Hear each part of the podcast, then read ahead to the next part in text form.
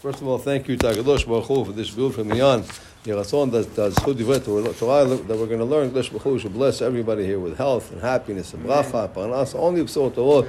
Hakadosh Baruch Hu should give us the schut להתחזק, to, to strengthen ourselves, עוד תורה, עוד מצוות, עוד מעשים טובים, עוד צדקה, that בעזרת Hashem we will see the Geulah of Am Yisrael this week. We won't have to go through the, uh, these uh, three weeks. And we know that the most important thing is Talmud Torah, Keneged Kulam. The learning of Torah is the most important, or in, in, in, in, in God's eyes and for us.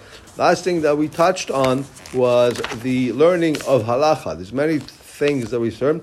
Uh, so Agaon Rabbi Yehuda Eibshitz in, the book Yaarot Devash, he says there is not a, it's impo, it's uh, it's impossible for somebody not to fail, let's say in, in, in, in, in Shabbat, in Isur Shabbat, if he hasn't learned Halachot Shabbat three or four times. There's just, it's impossible. You're, you're going to fail. So you have to go over these halachot. All the time, you have to constantly learn these halachot. Why? Because uh, for sure, uh, uh, if, if, you don't, if you don't refresh your memory with certain things, uh, uh, for sure you're going to, uh, to fail. He brings it also. We know that in the Tana de Eliyahu it says, Anybody who, who studies halachot every day, is, it's guaranteed that he is a son to the world to come. So he says here, uh, uh, Arav, Arav uh, Eliezer Yehuda Waldenberg says, he says, wait a second.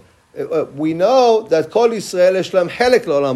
of Am has a share in the world to come, with the exception of a few heretics that the, the, the Mishnah, I think, uh, says who, who they are. Okay? But what is the difference here?